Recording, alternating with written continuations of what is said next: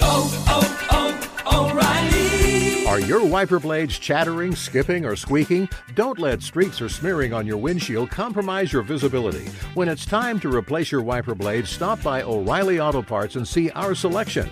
Our professional parts people will even install your new wiper blades while you wait. Stop by O'Reilly Auto Parts today. Oh, oh, oh, O'Reilly. Auto Parts. I'm sure a lot of you guys remember the old ceremonial hunting tradition of eating the heart out of the first animal you kill. Meat from those organs are among the most nutrient rich foods on the planet. You can get those same benefits your ancestors craved via convenient daily capsules from Heart and Soil. Find out more at heartandsoil.co. And remember, use code MeatEater for 10% off your purchase. Welcome to the Wired to Hunt podcast, your home for deer hunting news, stories, and strategies. And now, your host, Mark Kenyon. Welcome to the Wired to Hunt podcast. I'm your host, Mark Kenyon. This is episode number 198. And today in the show, Dan, myself, and Spencer Neuharth are reviewing our favorite gear from the 2017 hunting season and the latest and greatest new products at the 2018 ATA show.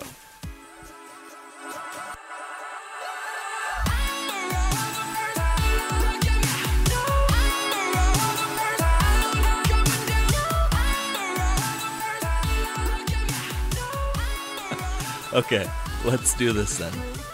Dan, Uh, Dan, I didn't hurt your feelings with that Facebook review, did I? What, what you just called me dumb, right? On on I- I social mean, media. That's Right? all. That's okay. wh- yeah. What are you What are you talking about, Spencer? Yeah. I, I ran it by Dan first. I, I wanted to make sure. No, I I thought we were, we agreed on something else, man. Not to in, actually insult my intelligence. What like so we're talking about that time that when we were posting updates on the ATA show on the Wired Hunt Facebook page, Spencer, you posted a picture of Dan's four fingered hand. yep. Yep. and Well, I think what what did it say? Uh, the the 2018 model is much dumber and still. if that was is that exactly what you put? I can't. Uh, yeah. Yep. Sounds like it. All right, let's record so we get the good stuff. oh, I've already been recording. So Oh, okay, good. so welcome to Wired to Hunt. Brought to you by Sitka Gear. And and as you've heard today on the show, it's me, it's Dan Johnson, and it's the Wired to Hunt version of Barry White, Spencer Neuharth, and we're talking about we're talking about the 2018 ATA show. Uh, if you're not familiar, this is the Archery Trade Association show that happens every year, where all the latest and greatest new hunting gear is displayed. Um, so we're going to talk about that a little bit. Dan was there, Spencer was there. Spencer was slandering Dan's good name there. Um, I was not there, so we'll we'll chat a little about that. And then also, since we're talking about gear, I've wanted for us to have an episode where we just kind of talked about some of the things that we've been using, some of the gear we've been using. Um, I get lots and lots of questions about what you know, what this thing do you use, what binos do you use, what bow do you use, what this thing, that thing, whatever. Um, so the three of us can kind of share some of our favorites. I thought that is our very, our very loose um, agenda for the day. So um, I didn't go to ATA. What did I miss out on, Dan? Uh, uh, you know, actually, don't time out. Don't tell me that. Don't tell me that because Okay. before we started to record, you said you've got a good story for us, not related Oh. to ATA. No, it's another kid story, dude. Like, I'm all about those now. you- oh, okay, well, here, how about this? Tonight we're eating supper, right? And my son's like, uh, he eats his chicken, but he doesn't eat this rice dish that we made. And uh, I go, I go, Mac, you got to have a couple bites before you get down, or no snack tonight. You know, trying to be that, you know, a good dad, I guess you'd say. and so he's like, okay, I'll do whatever. And like, I, I gave him like a spoonful, and then I was kind of paying attention to my daughter. She was carrying some plates, so I was she wouldn't spill. So I put another spoonful in, and then I put another spoonful in his mouth, and I thought he was chewing it and swallowing it. But then I go to the bathroom, and he spits it all out on the bathroom floor, as in like, uh, I'm gonna get away with this, like. But it's just like a big pile. It's almost like a, the dog puked it up. But I know it wasn't the dog because I didn't feed my dog rice tonight. And so Mac right now is in timeout for spitting food out on the kitchen floor or on the bathroom floor. Man, kids. I, I saw. I also saw that you were measuring the circumference of your other son's head. Yeah, On my Instagram. uh, no, my my, uh, my mother-in-law. I don't. I think she went to a sporting goods store with my father-in-law, and there was you know that trophy tape by by Wild Game Innovations, right? yeah, yeah. It's just you just use it to measure deer antlers. Well, I put some around uh, my youngest son Knox's head today, and uh, dude, he's booner. He all day booner. He's got a 70 inch, 170 inch noggin. He does kind of look like a lollipop. I feel like I feel like your sons are gonna. You, you kind of have a big head. I feel like they're gonna have big heads. Is that fair? Yeah. That's fair. I mean, my son Mac is in the 98th percentile for head size at his age. So uh, his head his head is almost as big as my wife's. and that don't know why goes back and that goes back to the the discussion we had last week when we're talking about watching births. Yeah. So he was he was was he in the 98th percentile when the birthing process happened? Yes. Oh. It was not a beautiful thing. Bless her heart. Yikes. Yeah. So Spencer, how many kids are you gonna have? Uh, I, I've told you guys this before. You don't have to twist my arm on not getting my wife pregnant. So zero. You should just get a vasectomy right now, dude. Just nib it in the butt. I can't imagine they get a lot of 25 year old vasectomies. That would be an, a surprising call, I imagine. You're you're uh, proactive. That should be admired, right? That's right. Yep. Ugh. So, no babies for Spencer. One on the way for me. Probably seven for Dan by the time it's all said and done. ATA. What did I miss out on that? Front? Wait a second. Before we get to that, you didn't go to the ATA because your wife was not feeling well. How is she doing now? She's she's she's doing pregnant. Okay, yeah, see. I get that. you get that? Like she's just pregnant. She's done. Yeah. She's ready for the baby. Oh yeah. I mean, she is she's at that stage where it's just like So I think I can tell this story without her getting mad. How about how about this? Um, so early on in our pregnancy, like she was all concerned. She's like, "Please don't make me laugh too hard. I've heard that when you're going through this process, you lose control and I could pee myself." And so yeah. I've thought of it as a goal of mine through this whole process to eventually make her piss herself.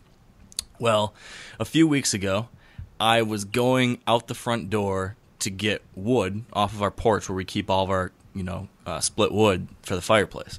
So I go out the front door, and at the last second, like I had stepped out, and then at the last second, I realized that I needed something that was still inside. So I, I stepped out and then immediately turned back and thought I could walk through the door still open.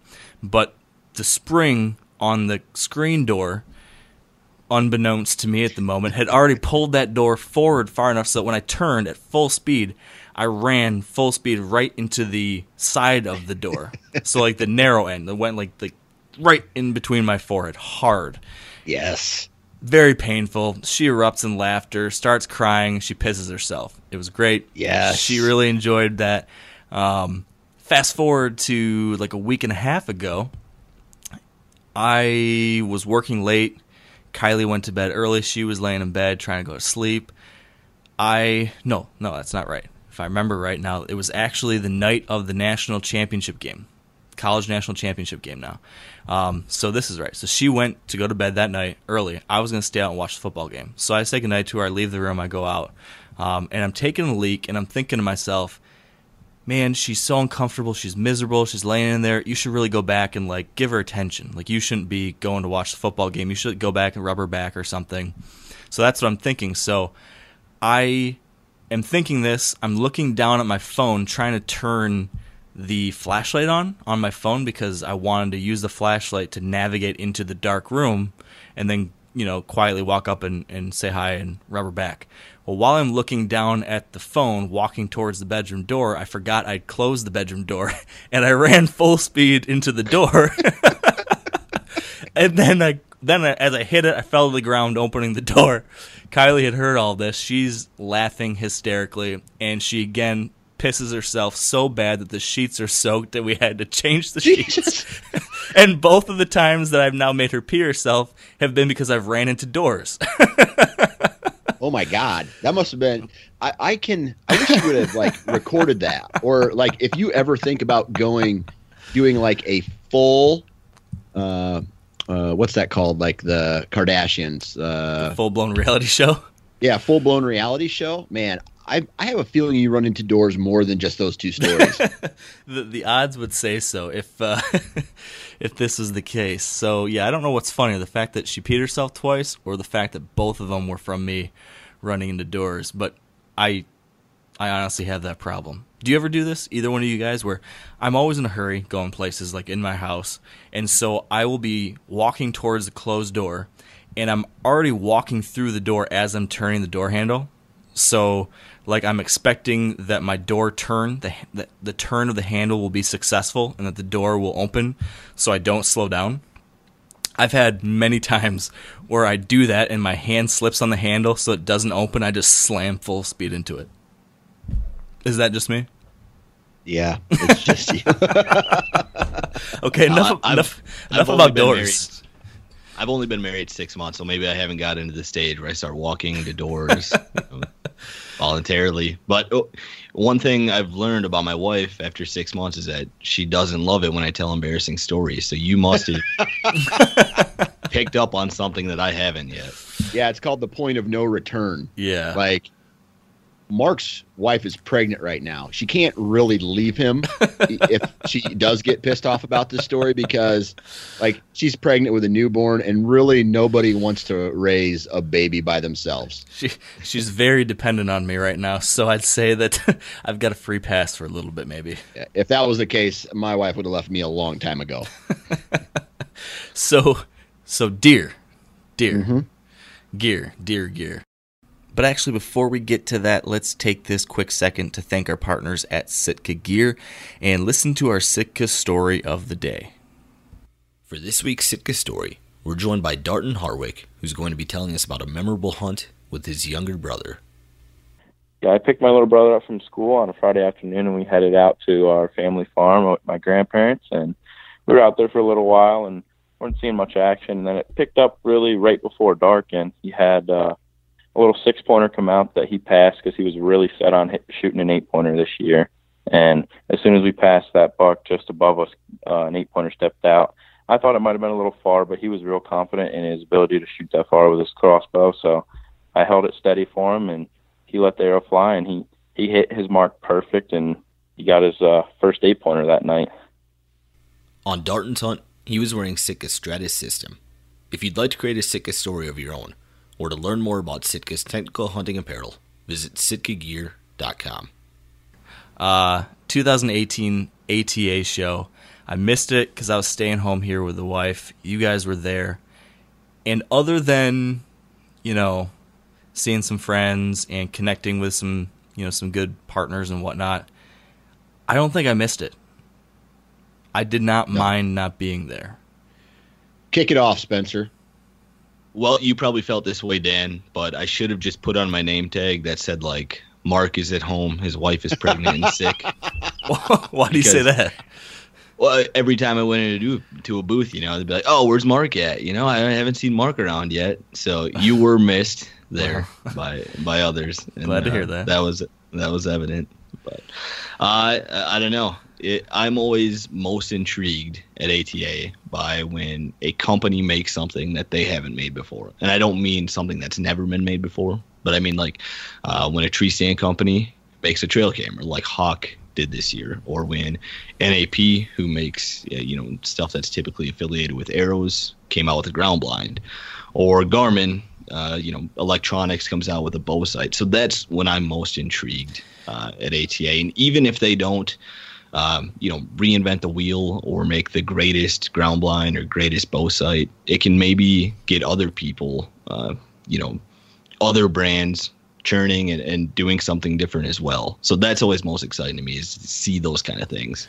Do do you like ATA? Do you like everything about the show and the whole the whole thing? Uh, this is my third year at ATA, so I still like ATA. I imagine that uh, you know if you get closer to ten years, well, I can't imagine there's a lot of people that are there that have been coming for ten years or twenty years. Um, so, it, so? it's fun. I, I don't know. It, it's fun Oh, for yeah. right now, but maybe not further down the line. What do you think, Dan? Is this do you still like it? Man, I tell you what, I, just like everybody, right? The first couple of years, you know, I was like, oh, it's a private show, right? So no average Joe off the street can go to it. So I, I felt special going to it the first couple years, and I was just, oh, check it, check this out, and you know, like, oh, I'm talking, I'm talking directly to a the owner of uh, one of the biggest companies, or you know, I got to shake hands with someone that I see on TV, and then like after a while, man, it all kind of fades away. And you don't even stop like or care if you see let's say like a big name, right? And you can definitely tell the people who have like it's their first couple of times going to the ATA show because you know they're they're in awe of all this stuff and for me man it was just like head down make it to the meetings and try to cover as much of it as I could which I did a horrible job this year but to me I'm now focused more on the you know the products than the I guess you'd say flair of it all Yeah. Yeah, I, I 100% agree. Those early years I went, it was just like so exciting and new, and like you said, kind of in awe of everything. And I think each year I've gotten steadily and steadily a little more, um, oh, I don't know, jaded or something by it all. Um, you know, Oh, like I said, I still I enjoy getting to connect with friends, see people I haven't seen in a while.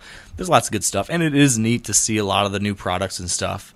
But it's also I don't know. And we, we talked about this maybe last year, or maybe it was maybe it was even the year before. One of the recent ones we did where we talked about ATA in a past year, we kind of talked about how it gets a little overboard, and it's just like everything is so just I don't know. I'll say it I'll say it it's a big dick contest well, yeah, there's some of that, and it's just kind of like just icky. I don't know how else to to put it, but it just feels like everyone's there trying to sell themselves or how amazing this next big technology or thing is, and um, I don't want to beat this dead horse too much because we've already complained about this in the past.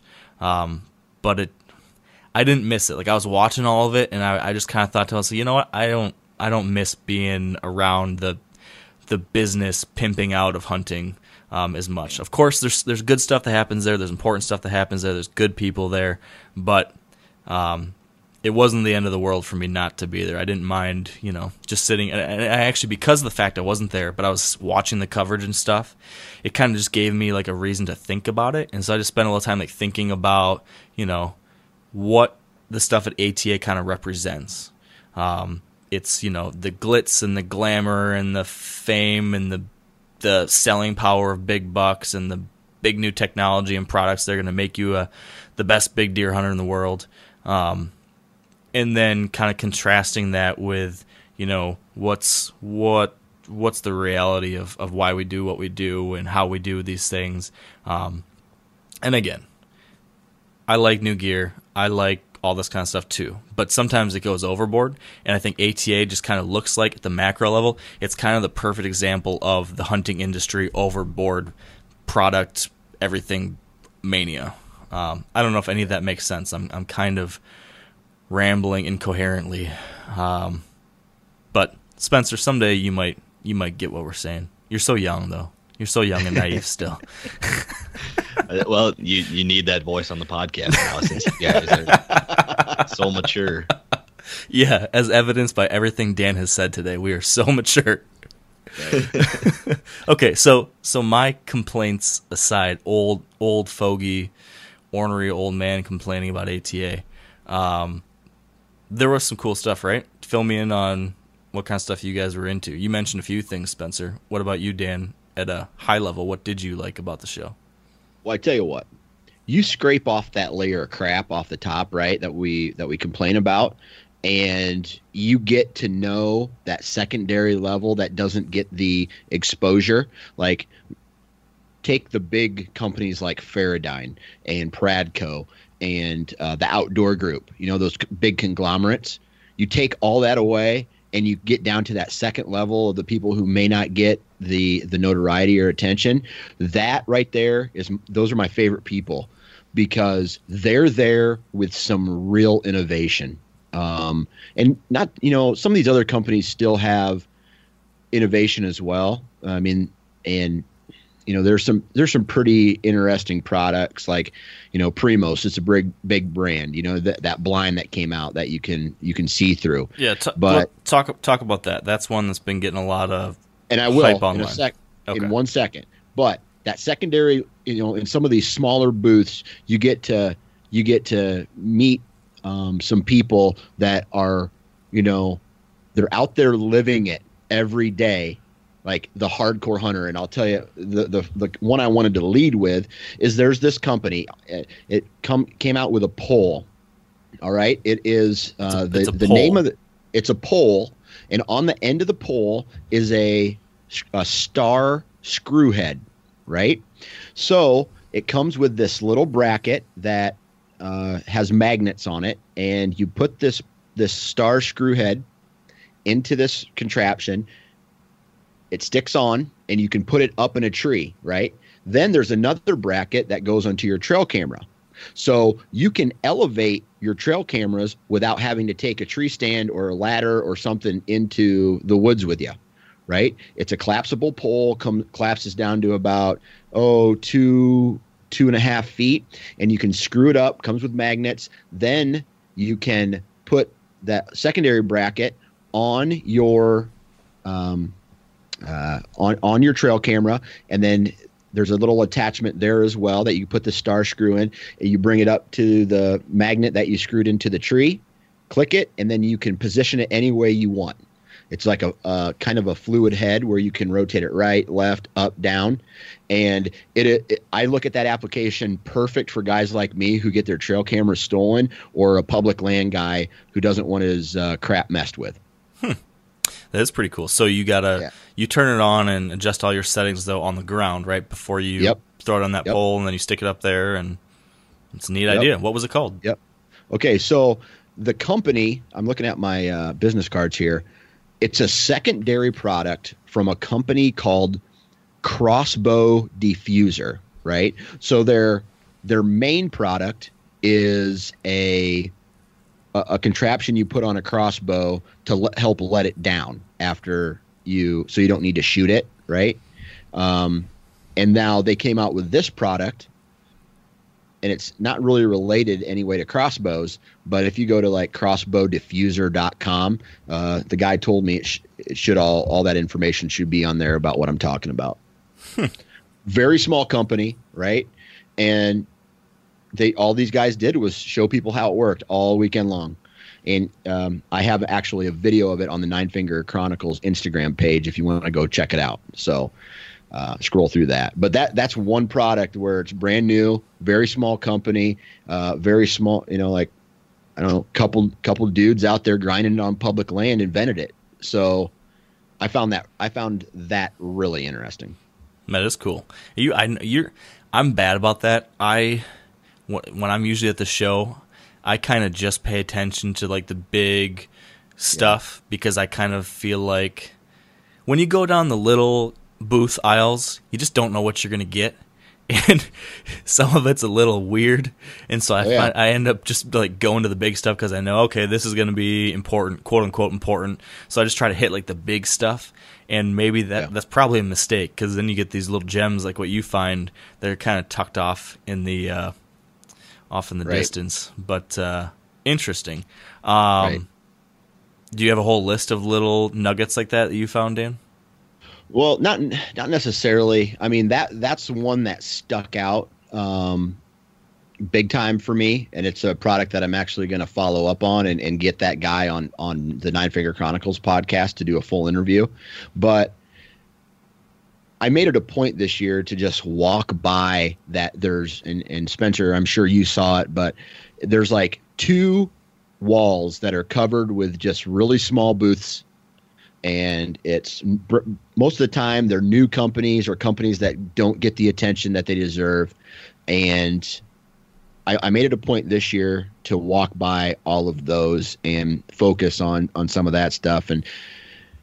I didn't, you know, I didn't see a ton, but uh, I did see that one particular uh, stick out, and dude, I'm I'm gonna follow up on it because I want it. Did Did you see anything that made you laugh? Every year, I feel like there's always a product that you're just like, "What were they thinking?" Was there anything like that this year? Dude, I think my mind has become so good at blocking it out that you know I look at it, I say gimmick, and I walk away, and I, like I don't even absorb it. Right, right. I don't know. You, Spencer, did you see anything like that?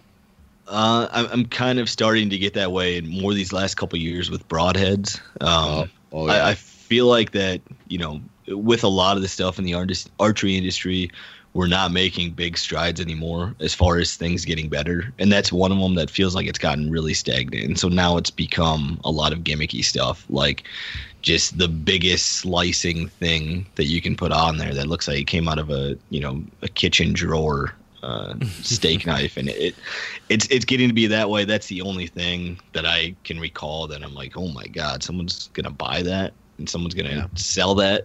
Uh, but that way with a lot of broadheads anymore. Yeah. Okay, so there is a new broadhead out, right? It's called Thorn Archery, and I, I ran into Like every Thorn. ro- every rose has a thorn, kind of thing. Right. Yep. Absolutely. So check this out. It's kind of like a a slip can a slip cam system, but it has a fully the the two blades are fully enclosed in the housing.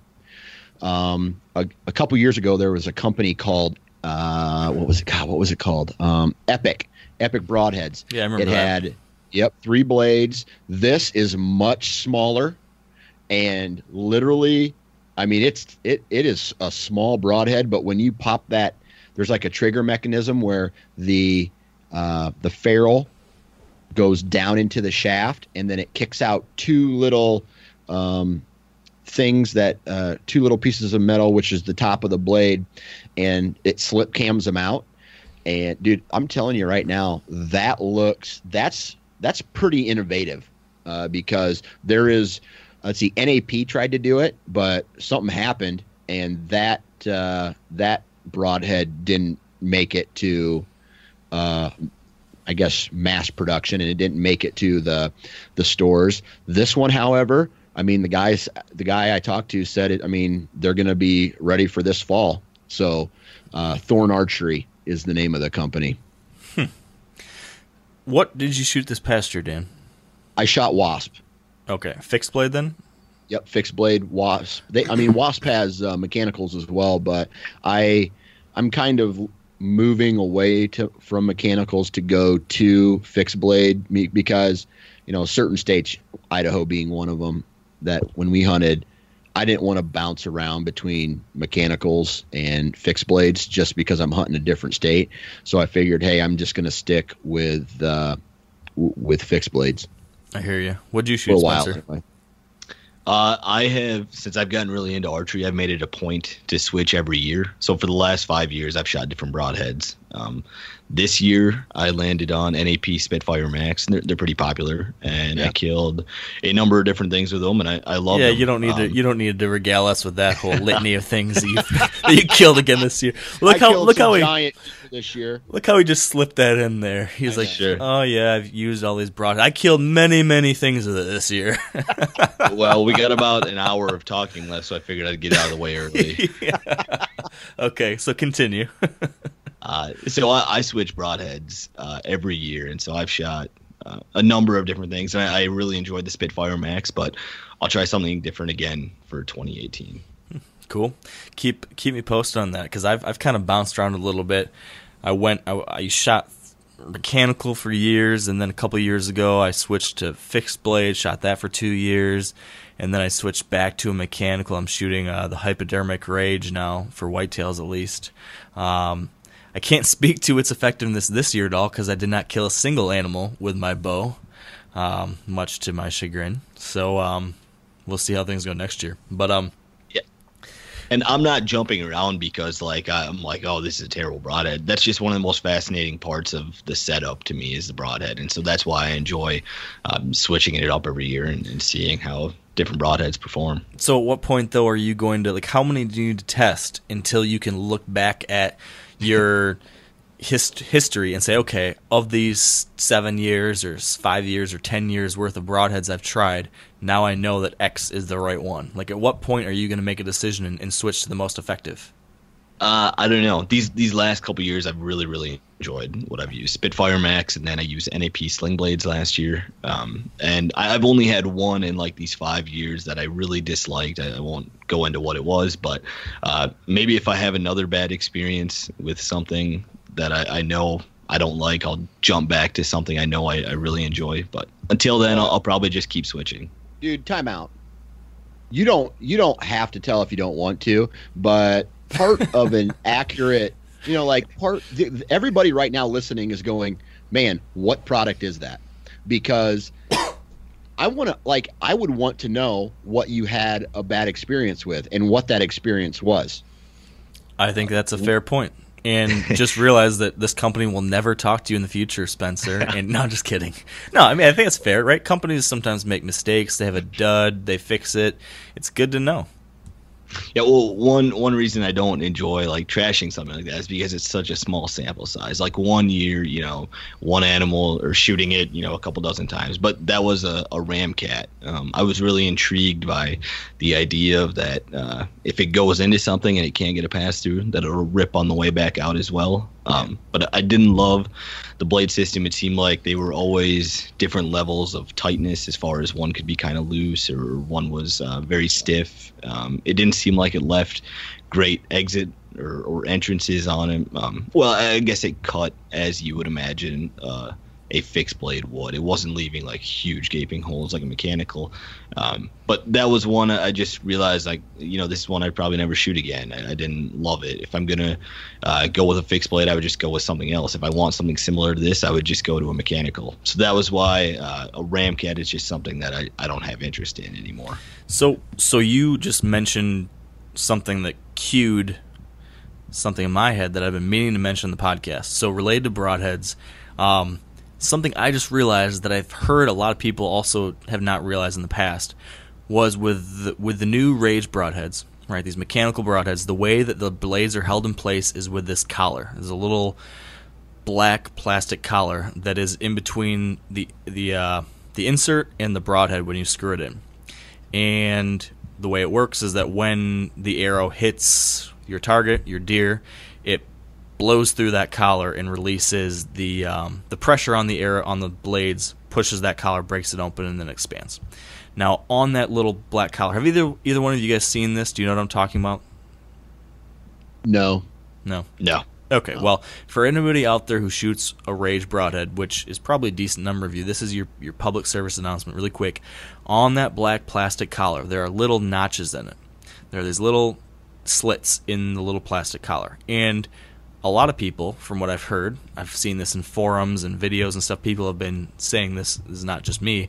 These little slits, they assume that you're supposed to, when you tighten down the broadhead onto this collar, the way it looks is that you should fit the bottoms of the two blades into these little slits in the collar.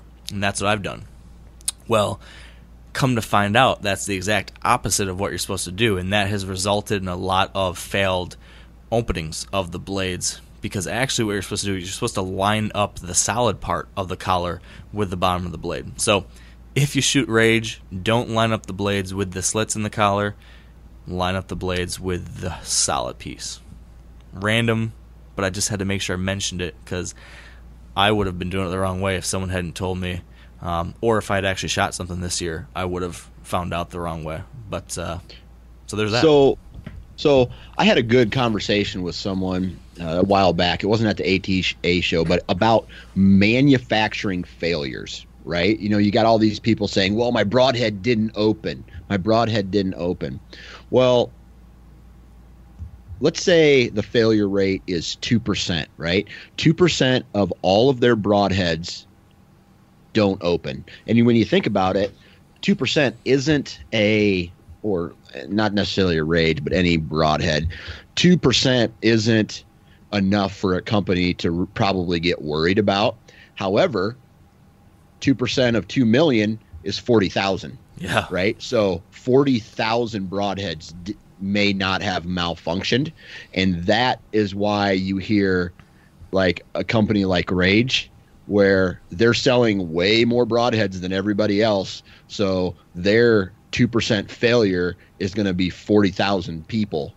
And if all 40,000 people bitch and complain, that's a, you know, that's for us, you're going to hear that Right. you're going to see that, uh, and and not necessarily uh, to defend Rage, but some of the bigger companies who sell a lot more product, even if two percent, I mean, that's just Yeah, you I just mean, you just that- you're going to hear yeah. about it a lot more Absolutely. than the than the broadhead company that sells a thousand packs a year versus a company that sells fifty thousand packs or whatever. That's Yeah. a that's a fair point. And I'll never, I'll never shoot a Rage.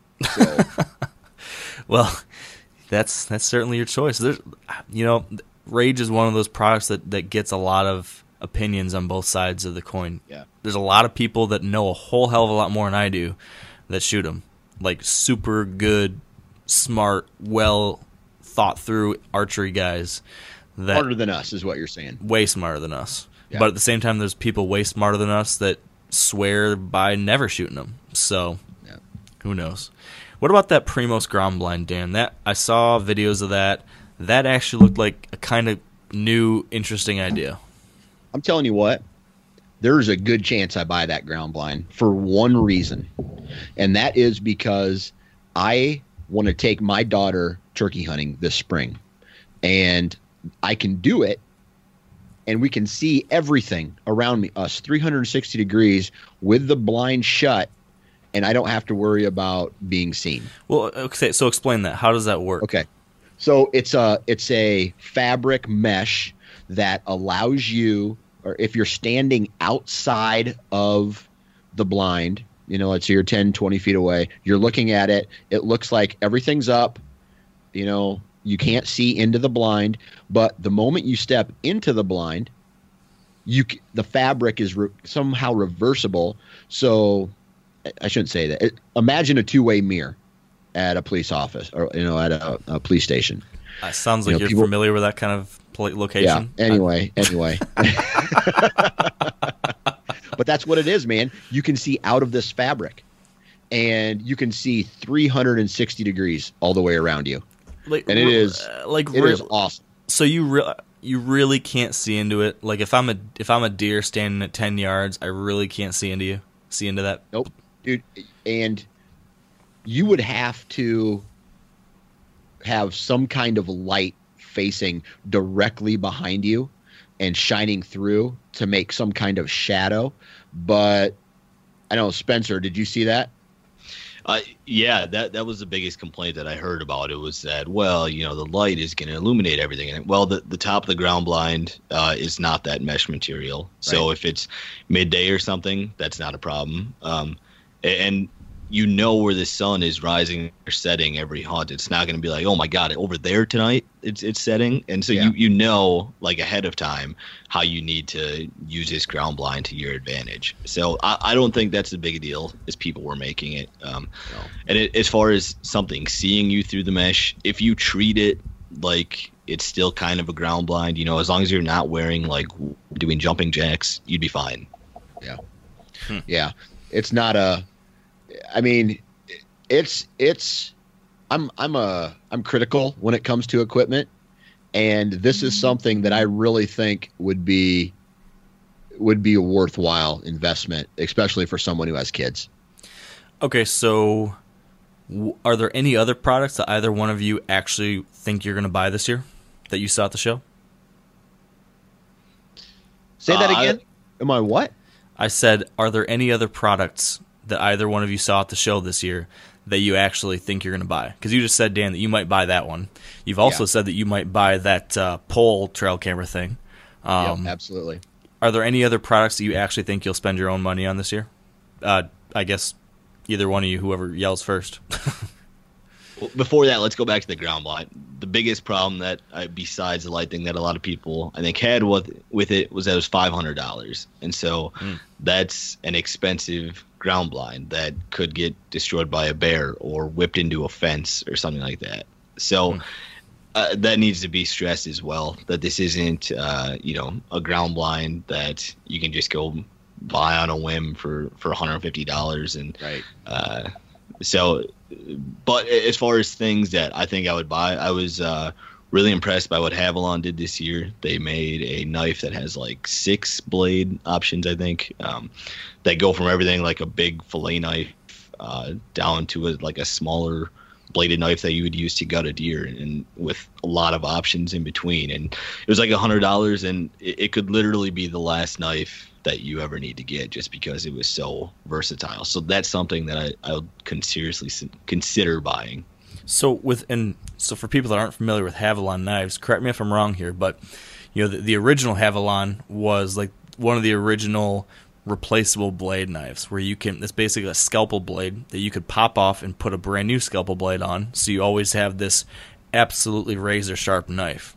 And so if I saw that video you posted right Spencer, Havalon's most recent knife now has replaceable blades as well, but now it's not just the small scalpel. Now they've got different sizes, different strengths, so you could use this for different applications. Is that right? Yeah, exactly. And if you're somebody like me who's really poor at keeping knives sharp, uh, then this is perfect uh, because that just won't be a problem. You'll always have another blade you can change into. Or if you do a number of different things outdoors, like come springtime, if you're going to be uh, fishing and turkey hunting uh, and things like that, camping, this is a great knife to have. It cleans out easy. And like I said, it, it's so unique that you can do a diverse number of things with it. Yeah. I also saw that this year um, it also has a push button to to pop off the blade. When in the past you had to kind of pry it off. It was kind of funky how the past Havalons were. Um, I think that Garmin or some other company started using this push button thing, so it seems like Havalon is taking that too. Is that? Did you see that? Yeah, the, the push button I believe is new for them. In the past, uh, like you said, you needed a pliers to get the other blade off. Um, so that could be something that uh, I'm overlooking. That the push button maybe isn't uh, the best way to do it, but as far as I can see, you, you're not going to lose a limb. Yeah, no. I I like the push button. That makes it uh, easier to get those on and on. My my worry with the old ones, and I had I have one of the old ones, and I like it a lot still. Um, but I always worried like you're in the middle of butchering a deer or quartering an elk, the blade dulls, you got to get the new one on, and your fingers are all bloody and slippery, and you're you're messing around trying to get this blade off, and if one of your fingers slips and hits that blade, I mean they are so sharp. Um, the push button idea seems to be a safer way to get those blades off and on, so I, I like that. Yeah, if, if I had to summarize ATA with just my favorite product in general, that would be it for sure. Nice. Anything else you guys are gonna buy before we dive into other things? you know, not necessarily buy, but there is a this year. I don't know about you, Spencer, and maybe this is I'm transitioning for you, and I don't mean to, Mark, but the the there is a lot of ozone companies that have showed up. Oh, yeah. This year there was a ton of scent companies that have popped up, whether that is you know like attractants or um, you know cover spray. And I noticed that compared to last year, there were a lot less bow manufacturers there. really? Yes. Huh. Yep. Were there any of the big ones not there? Um, n- no, like all the big ones are there. Like so, Mathews, PSE. Uh, oh, geez, why can't why am I only thinking of two right now? But Elite was there. Uh, Martin, they're going through a rebranding. They're uh, they've been uh, sold and then purchased, so they were there. Uh, Gearhead was there. Um, Bowtech was there. Uh, Hoyt was there, you know, so all the big names were there, but the the second and third tier archery uh, companies were not uh, there last year because I think uh, last year my buddy Ryan, I had him go and shoot a lot of you know, as many bows as he could pos- possibly shoot, compound bows as he could shoot. And it took him almost the entire three days to do that. This year, he it took him like a day and a half. So there he he shot maybe 20 less bows this year and that's not 20 less companies but 20 less bows. So um he he was telling me man there's there's hardly any there's hardly any like newer companies or some of the smaller ones from last year that either probably had to fold because there's 2 million less hunters uh, over the course of the past year. So, you know, that has to translate into loss of some kind of industry. Yeah, I wonder what that's about. If it's if it's that or if it's just just the the might of the big companies that just are squashing that just cuz there's I don't know. It's a good Yeah, question. I don't know. Um Do you have an answer, Spencer?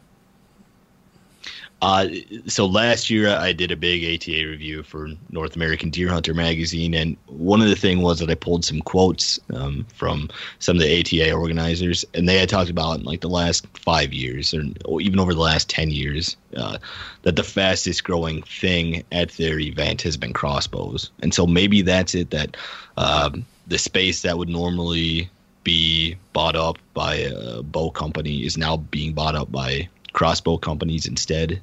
So, or, or it could be the same way for hunters that people who were hunting with bows five years ago are now crossbow hunters. So I it definitely have an effect on it. Did you guys see a lot of crossbows at the show? Was that a big thing this year? I mean, yeah, it's noticeable. Yeah. Yeah, they're there, but uh, I mean, I don't have any crossbow experience, so that's something that you know usually just walk right past and, and don't notice. So I, I wouldn't have a good ab- answer about uh, any new crossbow development or anything like that. Yeah. So the big thing that I saw so much about from a distance, seeing online, the thing that everyone seemed to be talking about was this new sight made by Garmin. I think it's called the Xero, X E R O, I believe I, I remember it being.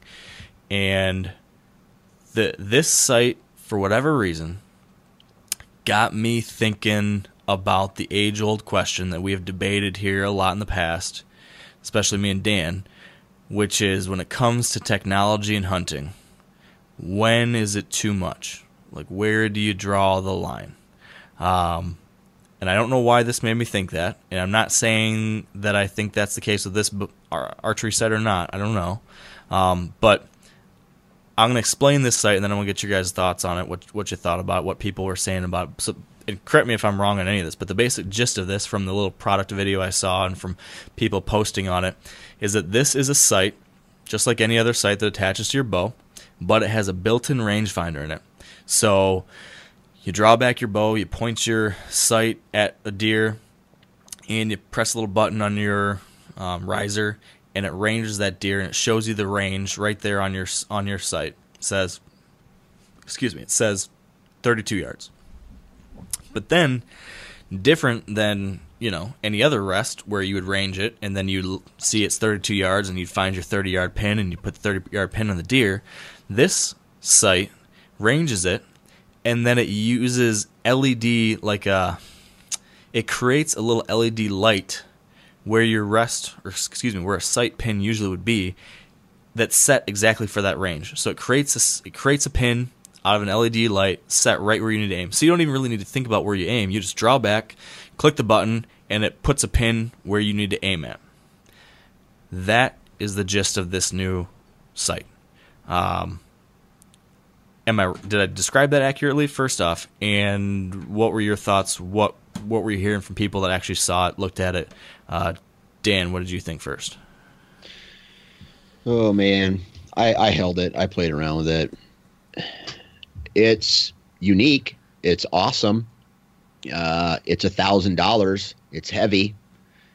Uh, I played around with it and instantly realized that as hunters, we have to deal with imperfect shots. And this, from what I gathered, this device that's on your bow has to be held you have to be straight. You know, you have to be held still. You have to be. I mean, it's not like. I, I'll, I'll just cut to the to the chase here. In the moment of truth, you're trying to do this with maybe a little torque in your wrist, or you're you know you're a deer's moving left and right, left and right. I, I felt like that machine couldn't keep up with how fast everything goes down. And therefore, I don't think it has. I, I, I personally don't think I would ever use it because in the moment of truth, after you've maybe took a rangefinder and ranged uh, some trees, or you know you ranged a trail uh, beforehand, and then you're trying to do, you know, pull back, hit the button, try to get everything lined up. You're looking whether you're looking through a peep or not, and this this button is jumping around on this digital screen. Uh, not button, but the uh, this dot where you're supposed to aim, the pin, so to speak. And then if there's a little torque in your wrist, then there's this little circle with these red arrows pointing to it, saying that okay, now you're centered. So now instead of thinking time to shoot, you're actually your brain is now having to think of one, possibly two or three more things before you can uh, pull the trigger and shoot. So it's a hard pass for me, man. Playing devil's advocate, though, if you didn't have that, if you had a regular sight, don't you, in that same moment, don't you also need to pull up your rangefinder with one hand, range the deer, figure out what range is he at, now find the proper pin on your on your sight, line that up. Now you still need to make sure you're not torquing your bow. You still need to make sure you're holding it properly and straight because if you don't do those things, your arrow's not going to go where you're aiming anyways. Um, so aren't there still the same kind of variables in a in a regular shot process too? Yeah, you're you're right. Except on the digital screen, there's one dot. There's no reference point for anything else. So if if that technology, you know, you range and then that deer takes a quartering away or comes quartering into you, and that and then you have to try to hit that button again when I know that if a deer takes, you know, four steps toward me, I can I can mentally play around with that a little bit. I just I just feel that in the moment of truth, and if for anybody who may get a little excited and have buck fever, it's just I don't know, man. It's almost too much technology. Yeah. What do you think, Spencer? Uh, yeah, kind of holding it and messing around with it, it, it felt like a toy. And I think that, you know, somebody could treat it as so, or that's how it should be treated. This is something you take to the range and see if you can, you know, hit a 3D target at 120 yards or, something like that. But for real world hunting, uh, no, I, I wouldn't be interested in. Uh, I wouldn't be mad either if I was like if I knew the neighbor was using one, I would be like that son of a bitch is cheating. Um, but I, I would have a fear that this could lead people to taking shots that they're not capable of. That most people aren't capable of. Uh, if you went antelope hunting and all of a sudden you have something that allows you to take a shot at 95 yards or, or something like that, And that's a problem. And you're saying that's because like all you got to do is aim at it, hit the button, and it says, "Okay, here's exactly where you need to aim for 95 yards." Right? Yeah, all, all of a sudden you have a 95 yard pin or you have Yeah. a 110 yard pin. I, Yeah. I think that's problematic. Um, but I, I don't know how much this is going to change the industry. That it's been talked about like that, but I don't think it's going to have a big impact at the end of the day. Yeah, it's an interesting point. So, did you? Does this at all make you guys ask that question too? Like, just have we gone too far? I mean, and you could you could say. I mean, you could say this about a whole lot of things. You can say this about certain things I use. Um, Yeah. Like, I know we've we've talked about this in the past, and I feel like we all need to draw a line in the sand for ourselves in different places. Um, but I don't know. For some reason, I'm not knocking the company or whatever. It's a it's an innovative, interesting idea. Um, but I felt the same way. I felt even though I didn't actually get to try or to use it, I just felt like, eh, I don't I don't like that. I don't I don't. For me, it wouldn't feel like something I'd feel comfortable using. Just felt like crossing some kind of threshold for me, some intangible threshold. I don't know if that makes any sense. Um, and maybe it's hypocritical to say that there's some threshold here for me with uh, this digital sight, but then I use something like Ozonics that blows this chemical into the air that can help me not be um, scented by as many deer. Um, I don't know. I mean, this whole idea, this whole seeing this product and then watching ATA from afar this year just got me thinking about that question a little more this year. Like, how far is too far? When are we Right. kind of losing the the big? When are we losing the moral of the story? Um, did do you, either you guys ever went- feel that way at all? I, I did, except, and you know what? If if that if that product was cheaper, for some like you know, a thousand dollars, man, a thousand dollars. So when I when something costs a thousand dollars, it has to it has to function at a very high level for me, right? And just playing around with it when I was hitting that button, pointing it, trying to be as straight as possible, uh, it was right next to the Rinehart target um, booth. So I was ranging it, and I was getting like 10 yards, 15 y- yards, you know, like random yardage, and I knew it was further than 10 yards away. So I I wasn't sold on it instantly. That tells me that the technology is just not there yet for it to be this is this is something that's going to be like first to market right there's other rangefinder sights on the market and they they're they're just it's not at the technology isn't where it needs to be right now for me to be sold on it in the future maybe but right now i don't think that garmin uh, that garmin product is all that's uh, made up to be man I think it's I think it's it's cool to see a company taking a risk and trying something new, like really pretty different. I mean, that's cool.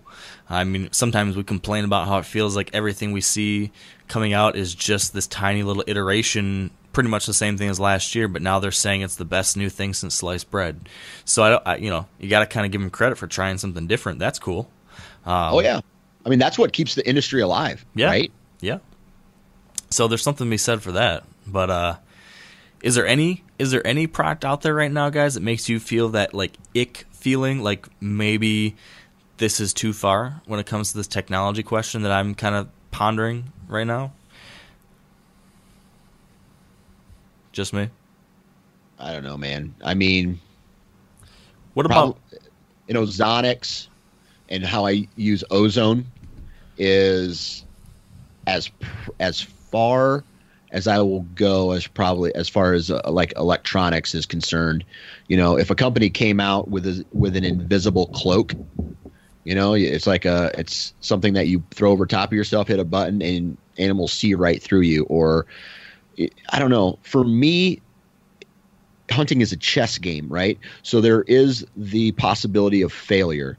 Um, and I, you know, if Ozonics worked so well that like it, it, I don't know, it was, it was hundred percent effective within a 40 yard range, let's say that might change my, that might change my, my feelings about it, but it's not.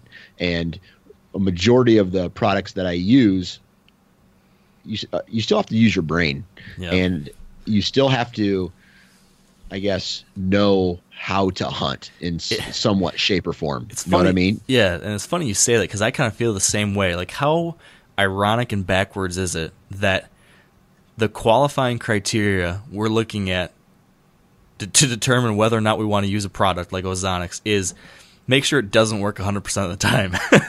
as long as it doesn't work all the time, I'm in. but I kind of Yeah, I- agree with you a little bit on that. Like, I feel like if it was something that took away the challenge and the, the, the fair chase element of it, and if it was easy, then I think I would have a serious concern with it.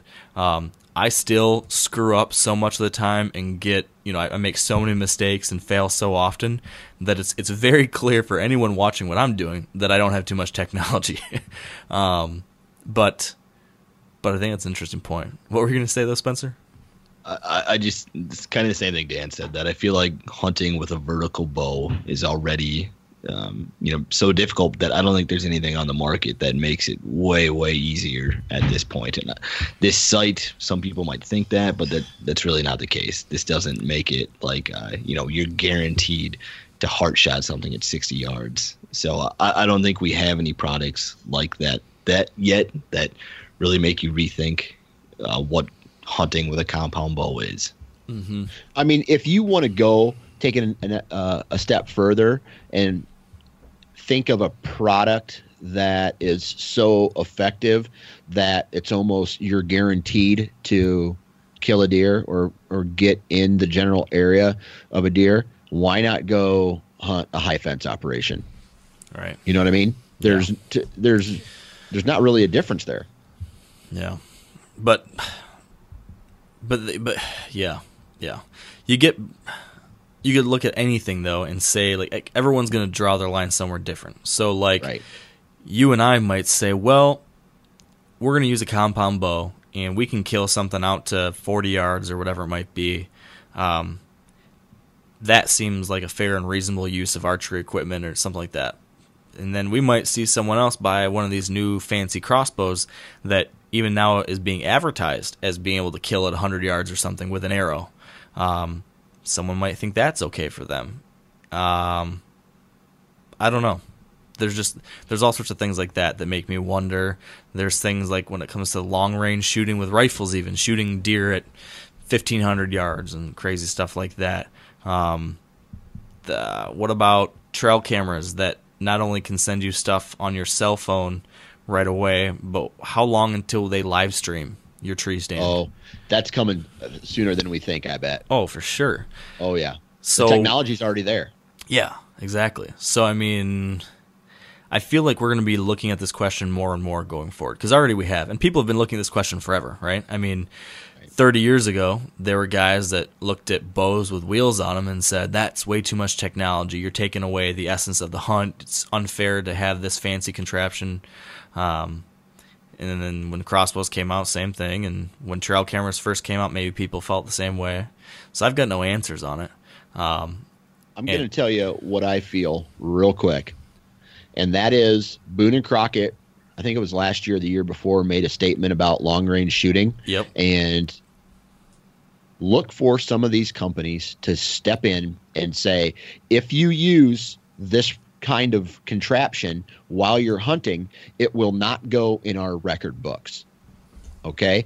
The the the whitetail industry today thrives off of inches and being able to claim that you've killed a giant deer. Okay? If that deer can't be entered into a record book because you used a product, I don't think that I think there there is technology will halt at some point.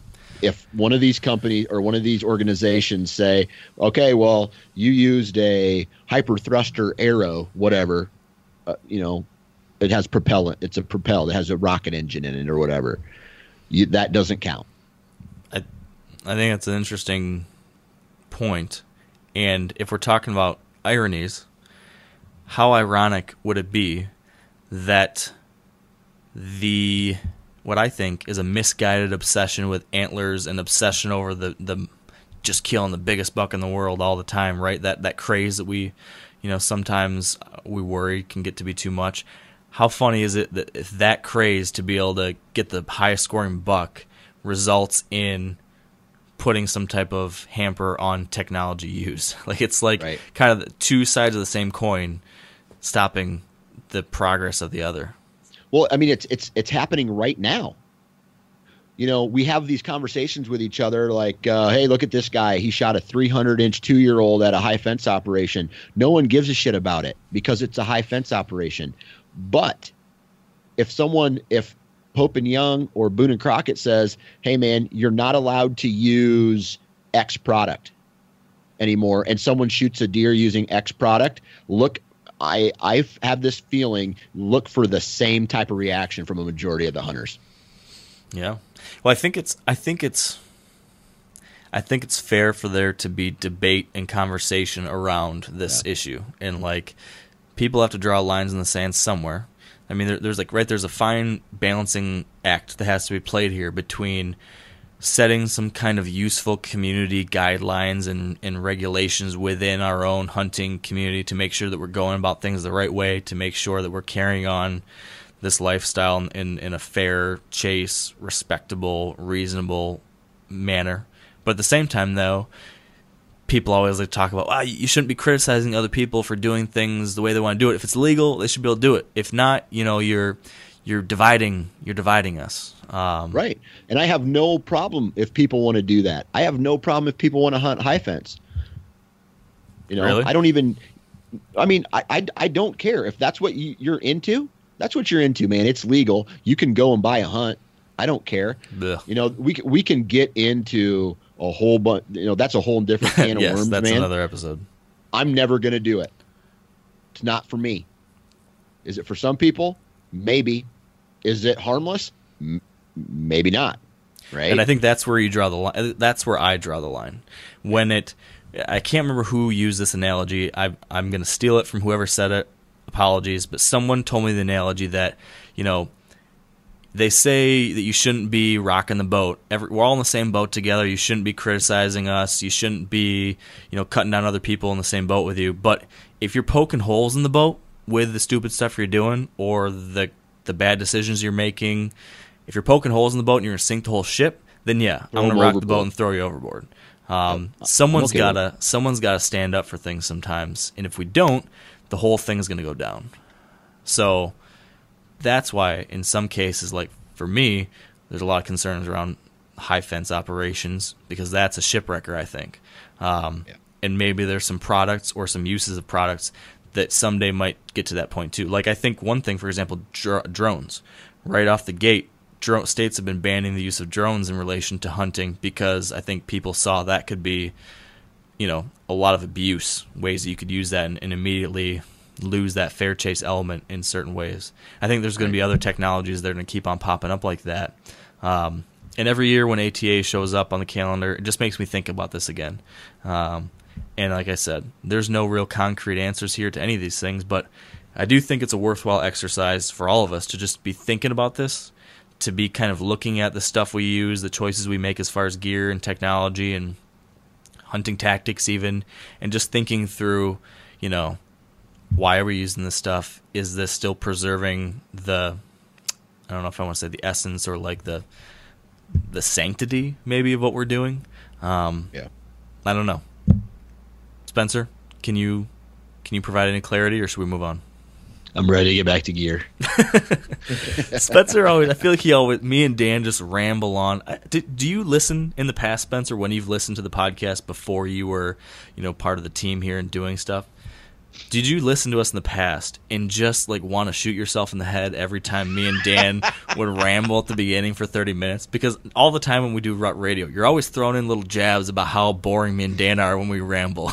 Is that was that just painful for you? I'm ready to get back to gear. okay, touche. um, any other ATA products that we need to talk about before we review some 2017 gear? But actually, before we move on, let's take a quick second to thank our partners at Whitetail Properties. This week with Whitetail Properties, we are joined by Andrew Schultz, a land specialist out of Illinois. And Andrew is going to be telling us about what to look for when buying a piece of ground with intentions of putting in a small pond. Yeah, it's really attainable, and there's a lot of people that look to do that when they're searching for a piece of ground or the right piece of ground. And uh, a large part of that is what are you intending to use the pond for? I mean, is this pond going to be something that you can fish with your kids or grandkids um, when you come out to visit the property, or is this pond going to be uh, the pond that your dream home overlooks when you're building on this property? So, first identifying what it is that you're putting the pond in for. Um, so once you've done that, location is everything.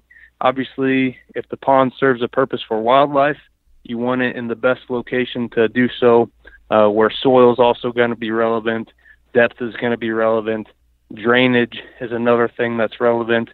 So um, once you've determined that uh, a property is the right one for you, you know you've got lots of options as it relates to putting in a pond. Um, just do your homework ahead of time and figuring out what you want to use it for, um, you know, the best purpose, and then how to go about achieving your goals. If you'd like to learn more and to see the properties that Andrew currently has listed for sale, visit whitetailproperties.com backslash Schultz. That's S C H U L T Z. dude, I feel like I'm not covering the ATA properly if I talk about the fashion. Right, this year, Yeah, what last was- year what was was the fad this year? bedazzle. There, it was like last year was like fancy jeans we call them bedazzled jeans. Not so much this year, right? This year was flannels and flat brim hats. Oh, well, that-. So everyone's trying to copy me then, right? Because that might have been what I would have shown up on. Hey, dude, No, no- I even have a picture of in a flannel. That's good. It's a good look. I can't I can't really pull off the flat bill, but I do live in flannels. So Yeah. interesting And hand- observation. And hand sanitizer. Hand sanitizer. Yeah, lots of hand sanitizer. Dude, influenza's going around. Oh. Bad flu. Everybody was like juicing up, slathering up. Did you get sick? Anyone get sick? I'm, I was. I already had the flu, man. Oh, so you, you brought it. Maybe. Spencer, Uh, any final I'm good, thoughts? Shot shot is way bigger than this. I don't know if anyone's ever been to shot or than that, but that's like this times three. I, I mean, literally this times three. And so they always talk about the shot show flu there that you come home and uh, just shook too many hands and did too many other gross stuff, drank too many beers that you just get sick. So Mm-hmm. it's a real thing. Yeah, yeah. That, that was one thing I didn't miss was just like I'm too old to do the ATA thing now where you go out every night for 3 or 4 nights straight and then you're up early in the morning going all day. I was thinking about that too. I was like, "Oh man, thank goodness I'm not doing that cuz I would just wreck myself." And uh it's sad to think that at 30 I think I'm too old. but it's But true. nobody nobody warned me that the bars there are open till 3 a.m. So it was uh, that was much rougher on me than I than I went in ex- expecting. Do you remember those days, Dan, when you and me were young and wild and we, we closed down the bars in Louisville and those other cities? Yeah, man, uh, that was fun, but I don't miss them. Like Friday night, or no, wait, the first night I was in bed by or back in the hotel by nine thirty. The second night was like eleven, and the last night was the latest, and I was out past midnight, but before twelve thirty. It doesn't matter because I was drinking ice water at the bar. So, I mean, it's like those days are over, man. How times change. How times change. So, all right. Well, I do appreciate you guys uh, covering ATA for us and filling me in on stuff. Um, I'll be back next year, probably. I'm sure. So, it wasn't it wasn't bad though to just chill out this year and, and watch from the sidelines. But what I can talk about is uh, gear that we used this year. Um, I've been meaning to do this for a while because we get so many gear questions um, to just walk through some of the different things that I use and that you guys use. Um, maybe point out a few favorites or a few different new things we tried. Um, so I've got no good chronological or organized way of doing this. So I'm thinking that we just shout out things. Whoever yells first can get the floor, and we can talk about something that we like. Um, and then we'll just kind of see where the conversation takes us. But I want to point out a product to lead this off that I got sent to me to try this year. And I will never not use this product again. As much as I can possibly make sure I will have this product with me in the future. And that is a Hawk screw in gear holder thingamabobber. You guys know what I'm talking about. The little things you screw in to hold your bow or something in the tree or to hang your binoculars or grunt tube or something off of. And you used to buy these ones that cost like a dollar. You get them at Walmart. They're brown, rubber brown. And what would drive me nuts is that maybe one out of every three of those would have like a blunted tip. Like it wouldn't be a good enough sharp tip. So you can never get that son of a gun to drive into the tree and bite. Get the threads wouldn't bite. And so I'd sit there with certain types of trees. You cannot get this stupid thing in the tree. Especially if like you had to reach around the tree with maybe your left arm and be in an awkward position. You couldn't I I don't know, maybe this is just me, but I've had this where I get so frustrated trying to screw these stupid things in. I got this one from Hawk. I don't know how much it costs, maybe five bucks. So it's a little, it's more expensive, but it's got a really great pointy tip to it. It's got good threads, and this thing drills into any tree I throw at it the first time I need it. And it just brought me joy. Every time I had to screw in a bow holder, I smiled. I was like, God, this is so much less inconvenient than the old one.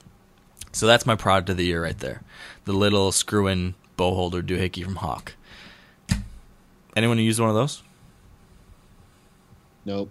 I'm that guy who spends ten bucks for about forty four hangers, and uh, I lose them all by the uh, end of the year. But real quick, go to and this I, I have no affiliation with this company at all. My buddy Ben showed me this bow hanger system at the ATA show. It's called Morph Pro.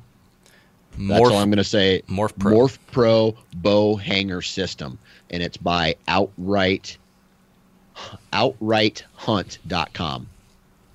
Well, what is So it? after it's a bow hanging system. You screw these things into the tree, and then it's like a you know on uh, uh, airlines where they have that uh, connector. It's like a slip connector. You pull the top part off, and then you can put it back on. It has a male and female end, and then it has this system that you can connect to it. Dude, it's it's pretty badass. I don't know if I really followed your description, but That's why I say let's, Just look it let's up. Just guys need to go look it up, and we can move on. okay, fair enough. It's a bow hanger system. It's there a bow hanger system. All right, very good. Um, so two bow hanger system recommendations there. Um, speaking of things that you put on a tree, real quick, another thing I tried this year for the first time um, was the fourth arrow camera arm. A lot of guys have been talking about this new camera arm for guys that film their own hunts or who film other people's hunts. Um, so for the longest time, I used uh, an old muddy camera arm. This year, I tried out the fourth arrow. Um, I didn't use the carbon model. Um, I should have looked it up and seen what the model I'm using is. It's the it's the, it's the non-carbon regular model. Um, what's cool about it, if you film your hunts, what's really cool about it from my perspective is that you can adjust the level and angle of the arm almost infinitely because it works on kind of like a ball and socket type of technology. You know, like uh, like your hip bone, I guess. You got this ball in there, and then you can loosen or tighten this ball, and that allows you to move that arm in whatever direction you want, so that you can put this camera arm on a tree, no matter what angle the tree's at, and then adjust the camera arm, adjust the camera arm to be level and, and where you need it. Much better than the other camera arms I've used in the past. So that was super nice. Um, the things I didn't like about it was that it seemed to be just a little bit louder than other camera arms I've used. Like the arm itself is hollow, I think, and so anytime that something brushed against it, like even um, like the cord that connected my camera to the little remote control I use to adjust zoom and record and focus and stuff on the handle. Um, if that brushed against the arm, it would just make a loud noise, or if you dinged anything against it, it kind of echoed. Um, that was a little thing. Um, and then it has a ratchet strap on it to secure the whole thing to the tree. You have to use a ratchet strap. Uh, with my old camera arm, they had a different kind of strap system that used, um, oh, what's the word? Oh, gosh. I don't know. That one had a more silent strap that Muddy produced that I liked. So if I could get this camera arm with the Muddy silent strap, that would be my perfect camera arm right here. Um, I know neither one of you guys are filming your hunts anymore, so you probably haven't used that. But uh, for the guys that are, funny you mentioned that because I had a I sat down at a bar, uh, one of the bars uh, this week, and I ran into a guy that I knew, and he he said the same thing about the fourth arrow, saying that it's it's really loud, and but a different type of a different type of loud, not the hollow tube loud, but like their bushings. He, and maybe it's just a, a one-off too. You know, we talk about yeah, you know, could be good, could be bad, whatever. But uh, he said it it was loud when he's actually using it. interesting. You're like when he's when he's moving it around, like at the juncture yeah, moving points. around. Yeah, Yeah. so it's a little squeaky. Yeah, yeah, I could see that being the case. I mean, it, it's got some really good things going for it. Um, Yeah. That adjustment is really, really nice. But like anything, could probably use a few tweaks too. Uh, what's what do you got, Spencer? You got anything on your mind that you want to talk about? I, I was trying to think of something that I used uh, on all of my hunts, whether it was elk, turkey, whitetails, or shotgun, archery rifle. Uh, and there's not much that crosses over to everything. Except I can think of one thing: uh, my Sitka incinerator hand muff, and I literally used it on every hunt I had this fall. Uh, I just hate wearing big gloves no matter what I'm doing. And I used to wear Glomitts, which you know have the kind of the hand muff that you flip back, but then it's still a really bulky glove. And I used that for a while, and it was okay, uh, unless you were like archery hunting. I didn't like it. Uh, but the Sitka incinerator muff, I, I took it duck hunting uh, when I was in a tree stand, when I was hunting elk, uh, and I love that ability to keep my hands warm, but not have a bunch of stuff on my hands. Yeah, I, I, uh, I my buddy Furter, he uses one of those. Further. Hashtag Furter. um, Furter uses one of those mitts. Uh, one of those. What do you call it? It's a mitt, right? Or Incinerator muff. muff. That's the word I was looking for. Muff. Um, so yeah, seems like a handy tool. Speaking of Sitka gear, um, and I can't remember if I mentioned this on a past podcast episode or not, but if you are interested in hearing about the entire Sitka gear system that I wear in great detail about it, why I wear the stuff I wear, what I like about it, etc. I did a YouTube video on it this fall during hunting season. If you go to the Wired Hunt YouTube channel or if you search Sitka Gear Whitetail Review, you'll find that. You can get all my thoughts on that stuff. Um, but I want to point out something I wore from Sitka this year that I didn't wear for deer hunting, um, but Sitka actually just launched a new category. They launched a new category of clothes, kind of just like lifestyle stuff, stuff for training or scouting or just hanging out. Um, and they sent me a few things to use this past year that I just wore all the time when I was living out of my camper out west, you know, on my trips this past year. Um, the Sitka Territory pant is basically like a I don't know how to describe it, like a light um, soft shell type pant, probably lighter than what most people would consider a soft shell pant. Just a really light kind of camping or fishing type pant that uh, dries really quickly. Um, really comfortable, a little bit of stretch to it. I wore it like on all my hikes. I wore it when I was fishing. I wore it all sorts of things. Really liked that. And then their new Red Line Performance shirts. So like a t-shirt and a long sleeve shirt, um, kind of like you know what people would wear for like uh, I don't know outdoor activities in the summer. Really lightweight, wicks sweat, absorb sun rays, etc., etc., etc. I wore that for all my hiking and stuff too. Great for wicking away the sweat, comfortable. Um, you know, just a nice, light, convenient piece to wear in non-hunting activities. So that was kind of a new thing I wore from them that I did like. Um, and I'll be interested to see how they expand that line, you know, in coming years and see if people use that kind of stuff more often. But that was a new piece of gear I liked on that front. Dan, you want to jump on something?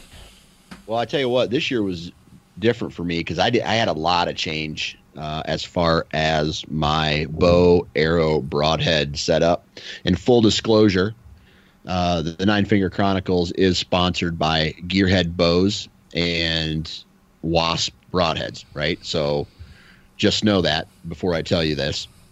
But uh, we did a product review on uh, all the bows at the last ATA show, and like Prime was up there, and Gearhead Archery was up there, right? So anyway, uh, I shot a new bow. I love it.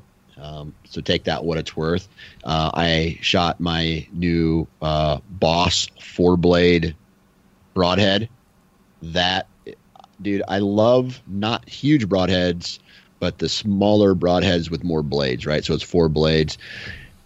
And I went to a four fletched arrow. And in the front of the arrow, it had an outsert, and that arrow was Zeller arrows, and it has an outsert on the front end, so it uh, it has a little bit greater FOC. Uh, I, it's a heavier arrow. It's a thick walled so arrow. for people so for people that don't know archery jargon, can you explain what an outsert is and can you explain what FOC, you know, very very high level what that means and why that matters? Right. Right. So an outsert is instead of it's the opposite of an insert where you screw your broadhead into the you know the center of the arrow. An outsert is glued into the arrow and then you screw your broadhead into the outsert and it's just a little extra weight and FOC is front of center. And what when it comes to archery, a higher front of center or uh, front of center FOC means that that air, arrow stabilizes a little bit quicker. Uh, and you know, when you see those slow motion, you know, you guys have both seen the slow motion of an arrow. Uh, Isn't that amazing? once it comes off the bow, yeah, just yeah, how it oscillates completely like that. bends. Yeah, It crazy. doesn't. It's nuts. Right. So that, along with the four fletch on the back of the arrow, is supposed to help, like, straighten that arrow out faster. And the what the four fletchings do is, uh, I'm sure there's people out there who may correct me if I'm wrong because I am in no way, shape, or form like a gear junkie when it comes to arrow setup and all the the technical stuff but it helps create more drag on the back end which helps also straighten the arrow out. So i was shooting a heavier arrow with uh, a higher foc and more drag on the back end to get that arrow straighter faster.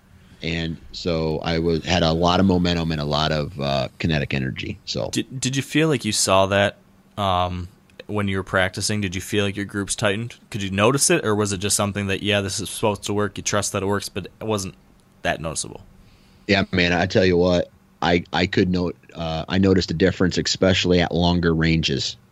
Um, you know, you practice a lot and you can have bad form at 20 yards and you can put a group together, but when you're backing up and you're shooting at you know 40, 50, 60 yards, a lot of that matters at that point. So I don't know. I, ju- I I felt and like we talk. This is what we talk about a lot whenever we talk about gear is confidence, right? I felt really confident with that setup this year, and uh, it allowed me to take the longest kill shot I've ever taken on a whitetail, and that was over 30 yards. And I don't know. I just I felt confident using that equipment, confident using that gear, and uh, I was able to practice. I, I and I did practice a lot this summer, probably more than I've ever practiced. So um, that probably helped as well. So Yeah, yeah. I I, uh, I did a little bit of the same thing in that I um I tried to increase my front of center by using a heavier broadhead. So I switched from 100 grain to 125 grains um, to move that FOC point farther up, and um, that's something that I think helped too. Um, are you gonna switch releases this year? Because last year you talked about switching to uh, a hinge style release. You used it a little bit, Right. and then you ended up saying, "Ah, it's too late to make the switch." Are you gonna make the switch Right. this year or what? I'm going to try. Um, and if anything, it's just going to be to practice, right? I'm going to use it to practice and practice, and then I may just hunt with a trigger release. But, um, I yeah, I think I'm gonna I'm gonna give that uh, the back tension a try again. Nice. Why why why would you practice with it all the time though if you didn't want to shoot it? What would be the point of practicing with that kind of release and then switching to a trigger puncher? Um, I don't know, man. Or is it just because you're still not confident that you Well, I've read wanna- some things. I've I've just some readings, people saying that you know, back tension really, and it, it- this is just a couple articles. I couldn't even tell you who wrote them, but like a back tension release is great for target archery and great for um, uh, practice. But in the moment of truth, when you I don't know when you're wearing additional clothing, when you're wearing, you know, when you know deer are moving all around in, in the timber, it might not be the best possible bet. But I'm sure there's a hundred thousand people out there who are going to listen to this that tell me I'm wrong, right? Yeah. So that's just one article that I've read. I would love if someone would say, "Hey, no, dude, you're actually wrong." Uh, you know, message me or something. I don't know. Yeah. Yeah, I've always thought the same thing. So like when I was making a switch to a back tension type release process and when I've been looking at switching to an actual back tension release, I had the same concerns, but have heard from guys who said no, you actually can control like like our you know Andy May, our friend Andy, has been helping me work through some of my archery adjustments and um he swears by the fact that he can get a great release whenever he wants it using that kind of back tension release. So I don't know. Um, back to bows though. I uh, switched to a new bow as well this year. I started shooting the Mathews Halon 32, and um, man, that was definitely a positive experience with that as well. Now, as I mentioned earlier, I didn't kill anything with it this year, unfortunately, but that wasn't the bow's fault. That was the the hunter's fault. Um, but with that, the thing I was most impressed with, and it, with the Halon, the past couple years, when Field and Stream or Outdoor Life did their big bow tests, they went through and tested all these bows on all these things. The Halon and then the Halon 32 both finished in the number one or number two, if I remember right, overall. Uh, I think, and then also like as far as like quiet, like sound and vibration, it was like tops in those categories. So I knew that coming into it, but that was the thing that stood out to me the most is just how weirdly quiet it seemed compared to past bows I'd shot. I never thought I had a loud bow, and then when I shot this, it was just like weird. It sounded wrong because of how different it was, but it, as I got used to it, I, just really liked the fact that it was so quiet. So that was my big takeaway from it, or just a, a joy to shoot.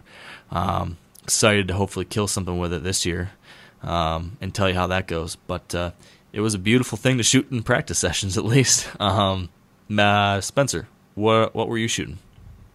Uh, I shoot a Halon six, and I just started shooting that last year, and it was kind of the same kind of feeling that it was a huge difference, uh, just noticeably better bow.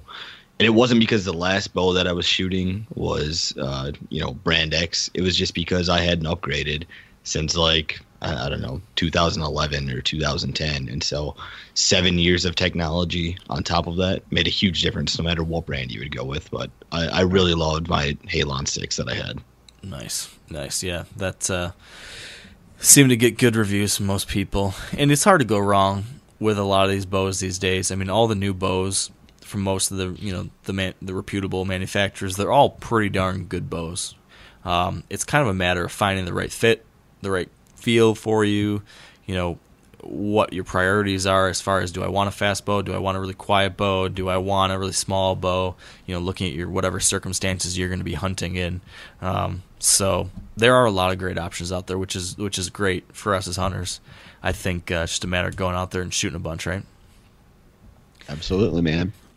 Okay, before we move on to our next category, I want to take our final break of the day and thank our partners at Maven Optics. And you may have seen this across Facebook or social media, but Maven has just announced that they're launching a new category of products for their brand this year, and that is rifle scopes. And Maven's been making binoculars and spotting scopes now for a while, uh, but now with rifle scopes, they've got a really appealing new option. This scope has 2.5 to 15x zoom, it has two different reticle options and has super high end ED glass, which is extra low dispersion glass. And what this means is that it prevents or minimizes chromatic aberration. And in layman's terms, that just simply means that you get a cleaner and brighter image, and of course, terrific performance in low light conditions. The kind of stuff that you want when you're hunting with a high end rifle scope. So, if you'd like to learn more about the new Maven RS1 scope, you can visit mavenbuilt.com. And uh, the scope is available now for pre order, but products won't begin shipping until May. And FYI, if you order during this pre order time period, they're currently offering a $200 off promo. So check it out at mavenbuilt.com. Uh, what's So- the next category? Well, I don't know. I think Mark, I know you you use them, but Spencer, what what tree stands do you use? Uh, well, it depends for my permanent setups or setups that I throw up in, you know, the spring or summer and leave until winter. It is always the thirty-five dollar on sale tree stand that I can find at Menards or Dick's or Cabela's, whatever. My Yeah, mobile buddy. setup. Yeah, uh, my mobile setup is I use a Hawk Helium uh, for both the sticks and the actual tree stand.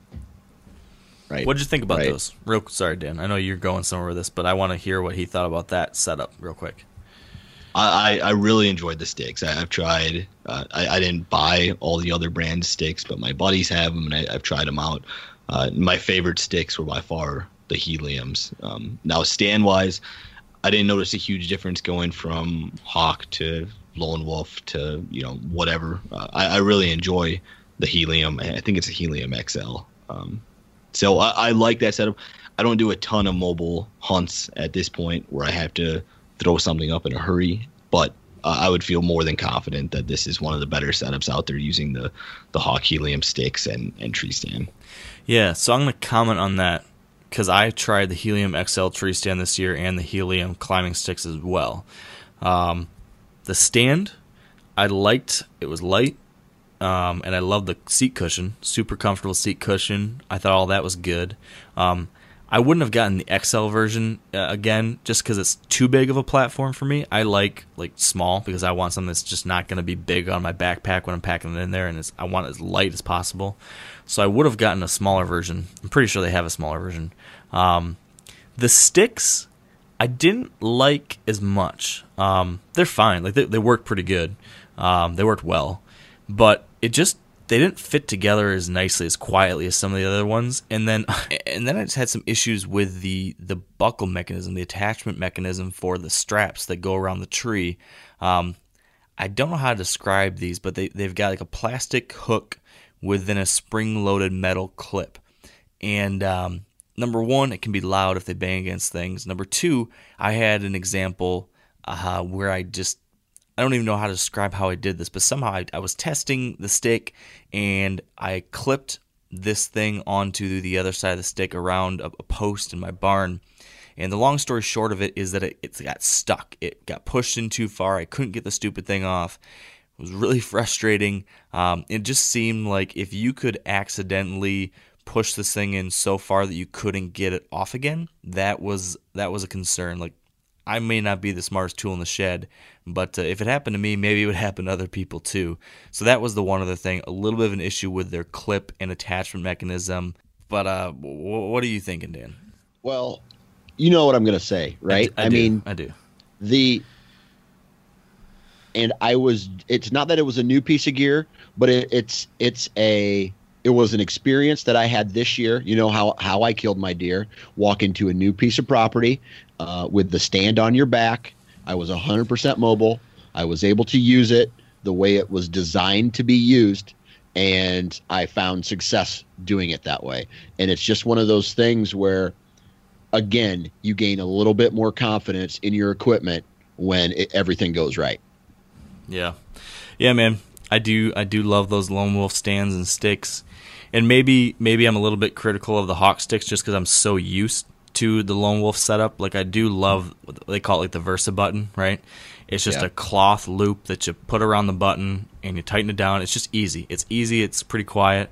Um, now my favorite sticks are actually the muddy sticks. They have the rope cam system. There's no buckle at all. You just put the rope around the tree and then cinch it.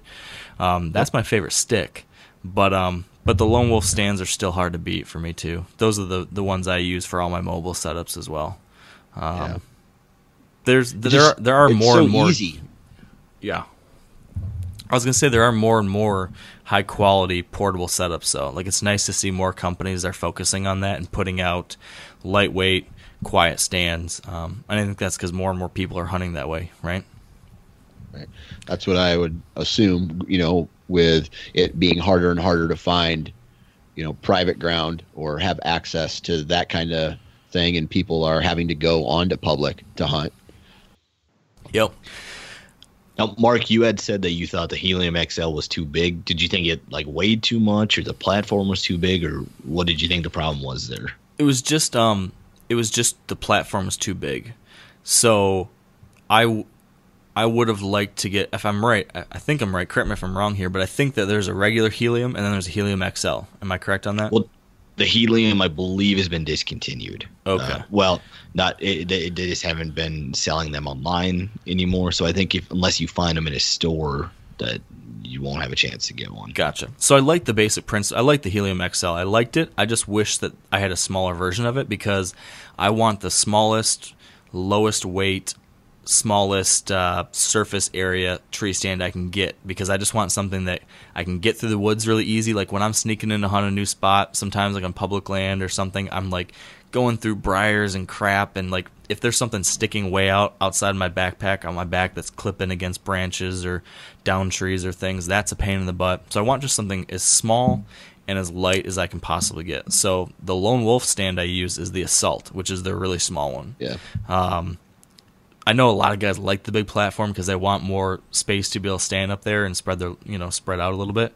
Um, I am fine with a small platform, so That's just a personal preference thing. It, it, it for the size that it was, it seemed pretty darn lightweight. I don't remember what the exact weight on it was, um, but it did not feel significantly heavier than my Lone Wolf Assault, and it did have a larger surface area. So that was, I mean, it, it was lightweight. It's nice. Um, I just kind of like smaller, more compact, just from a portability standpoint. Uh, anything else on tree stands? I don't think so, man. Okay. I got to touch on optics real quick because I tried two new optics this year.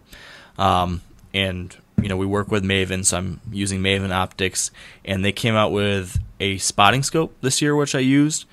Super nice spotting scope. I'm not, I can't say, you know, I've used every other spotting scope out there. I haven't used all the ever all the others and compared them, so I I can't say this, um, you know, with that kind of context. But what I can say is I used it out there, you know, looking for whitetails in Montana. I used it here in Michigan doing my long range scouting for Holyfield and, and these different deer like that. Um, and it, it just does the job. Really, really crystal clear, great performance in low light. I was very happy with that. Um, but the thing that I think is more relevant for whitetail hunters um, is the new mid-level bino that came out this year um, called the C1. Uh, in the past, the past Maven binoculars that I've used, they're high-end optics, so they're pretty expensive. You know, thousand dollar, twelve hundred dollar optics, more than that even. The cool thing about Maven was that because they only operate direct to consumer, you have to buy them right from their website. They don't have the markups that you see with a lot of other brands that sell in stores. So that was like their kind of selling point. But it was still a high-end optic, so those price points were probably more expensive than most whitetail hunters want to spend because I think a lot of whitetail guys don't think that they need the really fancy optics like Western hunters tend to. Um, I feel like a lot of Western guys are willing to spend thousands of dollars on optics because they spend all day behind the glass, you know, searching out op- hillsides a mile or two away. But us whitetail hunters, we don't do that that much. Um, so Maven put out this new binocular. It's called the C1, and it tried to you know hit this sweet spot as far as um, price point. So it's only three hundred twenty five dollars. And what they were able to do is they were kind of able to take the same kind of glass and technology that they were using in their higher end optics, packaged it a little bit, you know, not quite as fancy of knickknacks and paddywhacks on it that the higher end had, but still a damn good binocular um, that I used for most of this season, and was and was very very happy with it. Again, good binos I think where you see the difference is in low light. You know, so if you can, I've had many times, many times where almost you know at dark or after dark you can still see a deer 100 200 yards away and tell is that the buck i've been after? Is that a shooter buck? Is that a mature buck or something? With a really good binocular you can see that. And i've had that come in really handy with these. So really happy with them and i think that price point makes it a, a particularly relevant thing to mention for whitetail guys. If you're looking for a new binocular that, that definitely it's a significant bump up from you know most of your stuff that you're buying at a Walmart, Cabela's, Dick's Sporting Goods, the basics. Um, this is a great way to get an improvement, but not spend a ton of money. Um, that was my, my my optics kind of new test this year. I don't know if you guys have been trying anything different or have any other things that you'd recommend. No, man. I I wish I had any something more groundbreaking. It my my setup was other than my like arrow setup was pretty much the same from previous years, you know.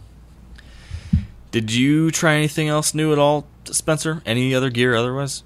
Any t- any category? Uh, well, with the optics, I went with a new rangefinder this year. I went with a Vortex Impact, and like I said earlier, with that hand muff, I like things that cross over nicely that I can take elk hunting, deer hunting, turkey hunting, stuff like that. And, and the impact from Vortex was perfect because it did angle compensating, so it was great. If you were in a tree stand, uh, it had the ability to range out to like 850, but it could still pick up a deer at like 400. So it was awesome for that. Uh, so it was just another piece of gear that I could, you know, use for whatever. And it was it was really cheap too. I believe it was under three hundred dollars, which for being feature rich like that you, you usually don't find and then the glass was really good on it as well. I've used some cheaper rangefinders in the past that you could look through and you didn't know what you were looking at because there's not much for magnification there. And so if you don't have like quality glass you're just not going to be able to tell what you're looking at in low light. So i was really excited about that and something i'll continue using going forward. Um, outside of optics for new I, I, went to a stick and pick mini mount this year. Uh, for a lot of my trail cameras. And South Dakota we are the Great Plains. We don't have a lot of trees, so I hunt a lot of sloughs.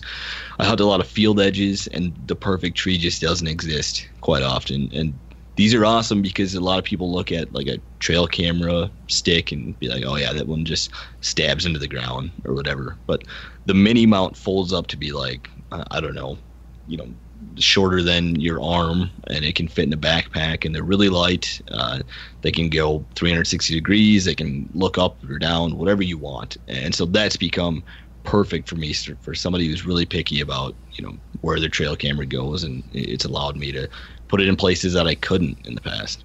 Yeah, yeah. I, I use a couple stick and picks too, and I really like those as well. Handy to have, that's for sure. Um, and speaking of rangefinders, that's something I need to upgrade this year. I haven't changed my rangefinder in like seven years. I'm using like a really old Bushnell that, just like you said, um, it doesn't work well in low light, so I can't see anything in there. The the LED or the LCD numbers and stuff are really dim. It's hard to read that stuff. It's kind of just it's it's maxed out its life expectancy. So I might have to check out that one you mentioned or some others and, and look at some options this year because that's definitely a spot I need an upgrade. Um, one other big change I added this year, um, and this is probably my final piece of new gear, was I tried, and you mentioned this earlier, Dan, from the ozone standpoint. Everyone's jumping on the ozone bandwagon, you know? Um, right. And probably the like Ozonics was pretty clearly the first one trying something with that. The second one to the game was this company Scent Crusher, and they sent me some of their products to try this year. So I used the Scent Crusher bag and Scent Crusher tote um, pretty consistently throughout the whole season, um, and I don't know what I think about them to tell you the truth. I think uh, I think the concept makes sense mostly because um, I have seen ozonics work in the field. Like that's something that I can kind of point to and say, okay, I've seen a very different reaction from deer when using it versus when not using it, and that's like a, a an impact you can see. So that has made it easy for me to say, yes, I think this helps when it comes to an ozonics machine. With a scent crusher bag, you're kind of putting a little more more faith into it because you're doing something to your clothing before the hunt, and then going out there in the woods and, and hoping it made an impact. But it's hard to it's hard to quantify that, you know. Um, so if you're not familiar, essentially Scent Crusher creates bags, closets, totes that you put your clothing in, and then it it uh, fills that bag or compartment with ozone, which changes scent molecules, breaks down scent molecules to the point where they cannot be recognized by deer as human scent. Um, that's what an ozonics machine does too, but this just does it to the clothing beforehand. So I put all my stuff in the bag. I ran the ozone every night. Um, I, I, assume it helped. I know it helped. I'm sure it helped some. I just don't know to what degree it helped. You can definitely tell. Like I, I would go out in the early season. Like I was going out and hunting in Montana in September, and it was 95 degrees, and I was just drenched in sweat by the end of the hunt. By the end of the time I hiked to the stand, really. Um, and so that stuff would have a bo smell to it by the time I was done in the evening. I would throw that stuff in the bag at night. I would run it for 30 minutes, and the next day you you don't smell that bo anywhere. You smell there's that ozone smell that I know you know, Dan, um, but there's not the human sweaty stink smell yeah. to it. So anecdotally, from like a personal human nose standpoint, it seemed to work.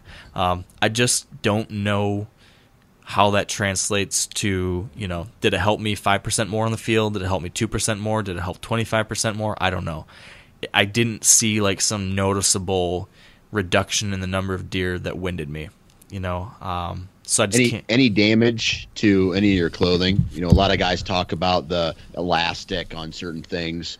Once it stretches, it doesn't go back. Yeah, man. So that was the next thing I was going to mention. That was the one major downside. And this can be blamed on me because I knew that this could happen, and I just made a mistake. So I'd been told um, the the the owner of Scent Crusher, I think it's the owner or the president, had told me that there are certain rubbers um, that can be broken down by ozone. Um, and so then through people I knew at Sitka and other people that wear Sitka gear, they said that the rubber used in the suspender straps on Sitka gear's bibs is one of those types of materials that ozone will break down. So I knew not to put my bibs into the scent crusher tote. I knew not to do that. So most of the season I didn't do that. But got to the rut and I had hunted, you know, days and days and days and days in a row for the full day, all day. And when you get done with a hunt at night, I'm so tired, I'm cold, I'm wet, I just want to get inside the house, just want to get home, whatever it might be. And one night, I forgot, and I just threw all my gear in the tote and turned it on. Didn't think about my bibs. Next day, when I opened up the tote, I realized there's my bib strap that was like completely destroyed. Um, so that happened. One of the straps was okay. One of the straps, I don't know how to describe it. It's just like all the rubber kind of just decomposed almost. There's just like little strands of fabric that are still holding it together.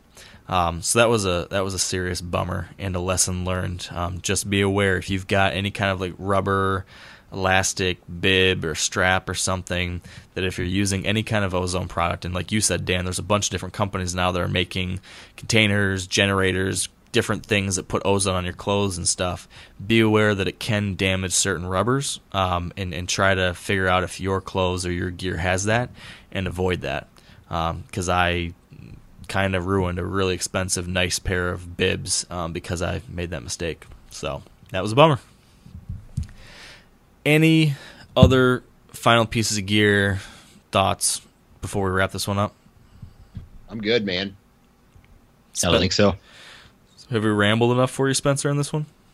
That's plenty. We're uh, over 90 minutes, so that's uh, we're really gonna educate some people. yeah. All right. Well, uh, then I think we'll we'll wrap it up. Hopefully, this coming year we'll try out some new things and we'll actually pay attention to them while we're using them, and we'll put together some well thought out, meaningful feedback on those products for the next year, rather than having these random off the wall comments. Um, hopefully, there's something helpful here though. So let's just tie a knot on this one and wrap it up. And that is it. So I just want to, as we do every week, thank again our partners who help make all this possible. Big thank you to Sitka Gear, Yeti Coolers, Mathews Archery, Maven Optics, the Whitetail Institute of North America, Trophy Ridge, and Huntera Maps. And finally, of course, thank you all for sticking with us on this one, to hearing us out as we uh, rant and ramble about gear. Hopefully, it was helpful. You're one of those lucky guys that still has a hunting season going on, good luck. And if not, if your season's done like mine is, enjoy a little break, take a deep breath, and get ready to start preparing for 2018. And so until next time, thanks again and stay wired to hunt.